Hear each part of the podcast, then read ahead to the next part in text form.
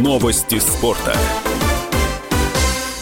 В турецком Фенербахче отреагировали на скандирование имени президента России Владимира Путина своими фанатами на матче квалификации Лиги чемпионов против киевского «Динамо». В заявлении Фенербахче осуждаются действия отдельных фанатов, которые выкрикивали имя Путина во время матча с украинской командой. Вместе с тем турецкий клуб отказался нести за это ответственность. Фенербахче представил официальную реакцию на случившееся на фоне новостей о начале расследования инспектором Союза Европейских футбольных ассоциаций. Напомню, ответный матч второго квалификационного квалификационного раунда Лиги чемпионов между Фенербахче и киевским «Динамо» прошел 27 июля в Стамбуле. В середине второго тайма гости открыли счет, после чего турецкие болельщики начали скандировать имя президента России Владимира Путина.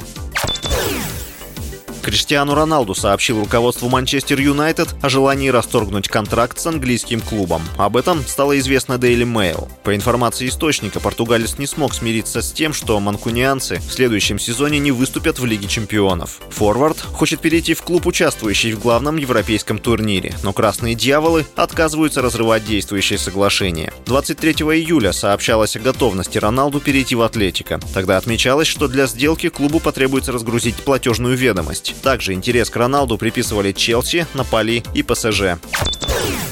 Арестованная в России баскетболистка из США Бритни Грайнер попала на обложку журнала Time. Об этом сообщается на сайте издания. Фотограф Лорна Симпсон создала портрет 31-летней спортсменки, которая содержится под стражей в России. Художница подчеркнула, что, несмотря на отсутствие непосредственного контакта с героиней номера, она ощутила уязвимость Грайнер и передала ее на изображение. «Один из моих величайших страхов как подростка, выросшего в Нью-Йорке, это тюрьма», — сказала Симпсон. 27 июля в ходе допроса на заседании заседании Химкинского суда Грайнер заявила, что вейпы с конопляным маслом оказались в ее багаже случайно. Баскетболистка отметила, что не намеревалась нарушать российские законы. С вами был Василий Воронин. Больше спортивных новостей читайте на сайте sportkp.ru